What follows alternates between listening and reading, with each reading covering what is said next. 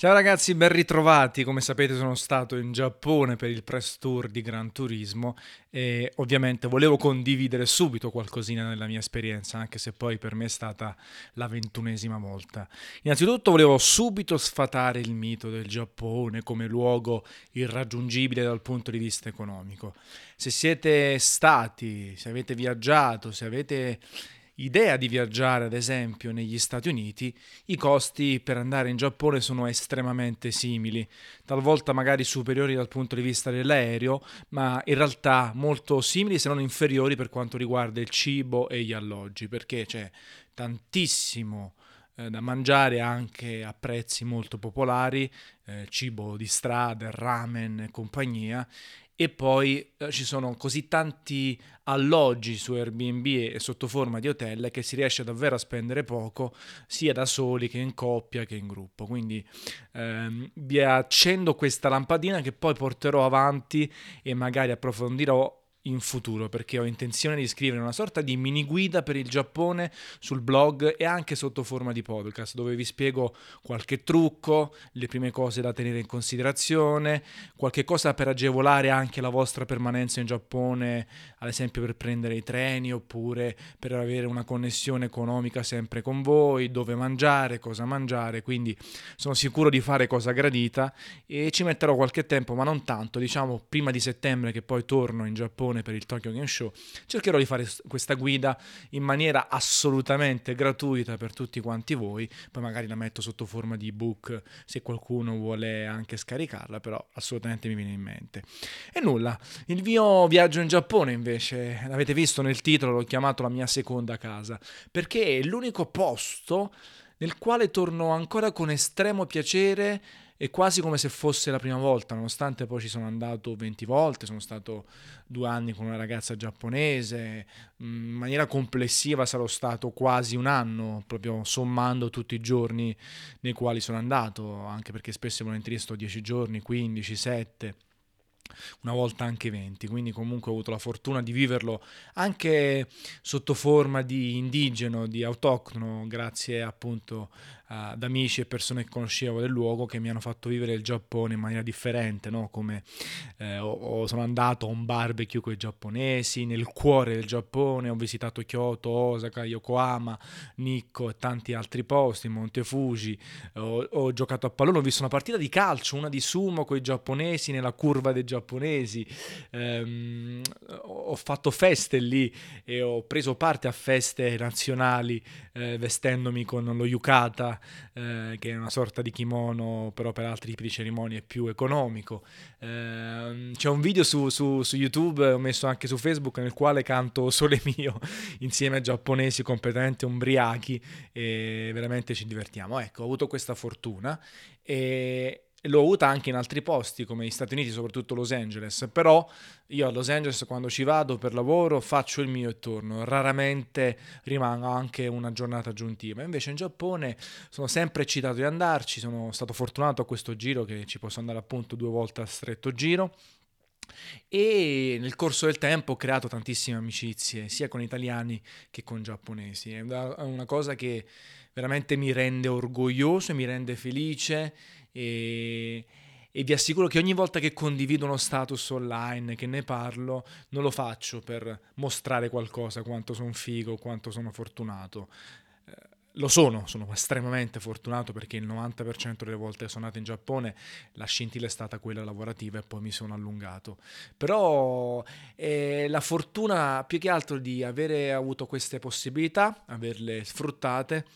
e aver accresciuto il mio bagaglio culturale, eh, che tra tante cose si è eh, sublimato a settembre eh, iscrivendomi al Club Napoli Nippon, eh, me ne ho parlato anche sui social, no? Eh, Sharpa del Club Napoli Nippon, mi sono iscritto al club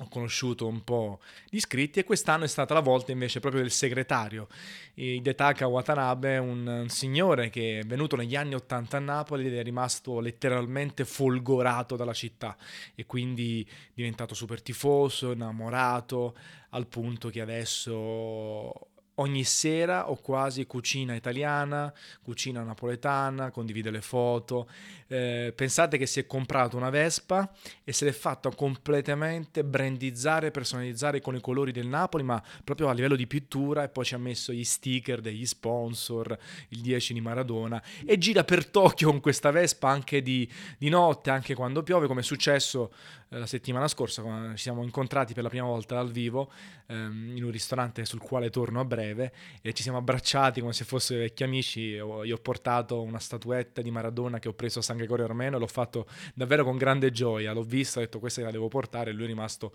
felicissimo, l'ha definito un, un regalo prezioso, anche se poi non è che chissà quanto mi è costato, però il gesto, ecco, è stato veramente bello. E siamo stati da Tarantella da Luigi. Ok, pensate che è un ristorante italiano, potreste pensare che è un ristorante italiano eh, di qualche italiano emigrato. No, è un ristorante italiano di Yuichi Teratoko, un ragazzo ancora giovane, più o meno sui 40, ma ne dimostra di meno, che è stato in Italia 6 anni, 6-7 anni, ha studiato a Napoli la maggior parte del tempo l'arte pizzaiola, è stato l'esempio da Starita a Mater Dei, e a Napoli lo chiamavano Luigi, perché Yuichi, Uichi, eh, Luigi perché si stufavano, si annoiavano di chiamarlo Yuichi e quindi l'hanno ribattezzato Luigi. Lui non si è incazzato, anzi ha fatto proprio il nome e quindi sul biglietto da visita da un lato c'ha il suo nome e cognome reali, dall'altro Luigi e ha aperto un ristorante quando è tornato in Giappone che si chiama Tarantella da Luigi che fa cucina italiana, pesce all'acqua pazza, antipasti,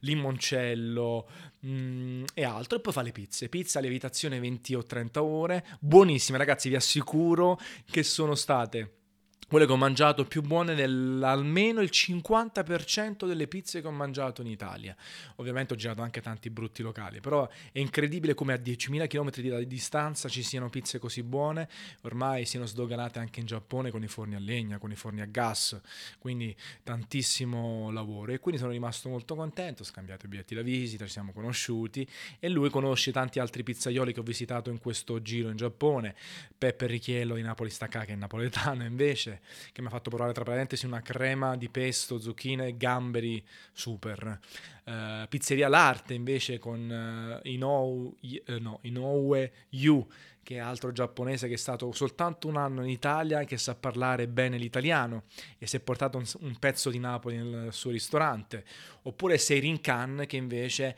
fa una pizza cosiddetto Tokyo napolitana Tokyo napolitana, eh, dove sono un po' più piccoline, il panetto è 180 grammi anziché 250, 270, eh, il sale viene quasi del tutto aggiunto dopo insieme all'olio piccante, c'è uno stile quindi ibrido comunque molto interessante e fa soltanto margherita e marinara. I prezzi tra le altre cose sono attorno ai 1500 yen, quindi 11-12 euro per la margherita e poi vanno a crescere perché lì la pizza viene vista come un piatto gourmet, non come un piatto del popolo, eh, molto apprezzata e quindi a prezzi un po' più elevati. Poi comunque c'è da aggiungere i prezzi di importazione della farina italiana, del, della mozzarella di bufala quando viene fatta diciamo nel loco. Detto questo, non è che ho mangiato soltanto pizzerie, quattro volte ho mangiato in pizzeria, sono stato dieci giorni, negli altri sei ho mangiato i gyoza che sono i ravioli, il sushi, il tonkatsu che sono le cotolette, l'okonomiyaki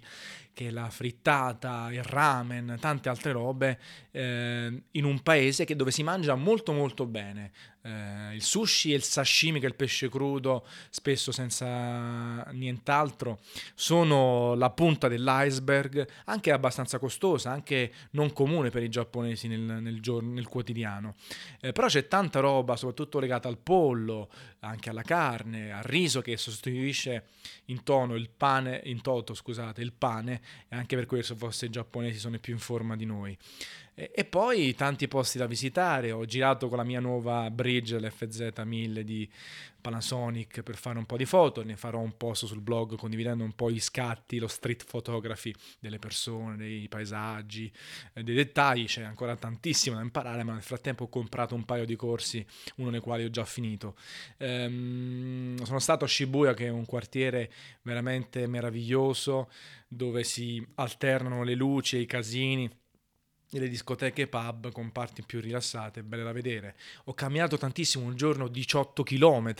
eh, un altro giorno 15, eh, quindi è stata una bellissima esperienza come sempre e se mi leggete anche sul blog sapete quanto ci tengo e quanto cerco di coinvolgere le persone a visitare il Giappone che merita molto di più di tanti altri paesi eh, e deve essere tappa assolutamente irrinunciabile nella vostra carriera di viaggi, se potete, se potete permettervelo, anche se dovete fare un viaggio di nozze. Adesso c'è qualche ibrido di gente che va magari alle Maldive e il Giappone, quindi vive due mondi molto differenti di relax e di camminate, quindi è una cosa estremamente positiva.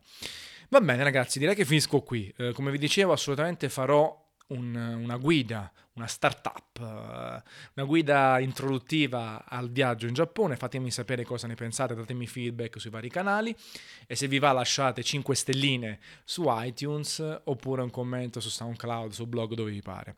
Cerchiamo di sentirci un po' più presto, anche se poi arriva Ferragosto, arrivano le vacanze. Nel frattempo una bella capata in bocca audio. Ciao!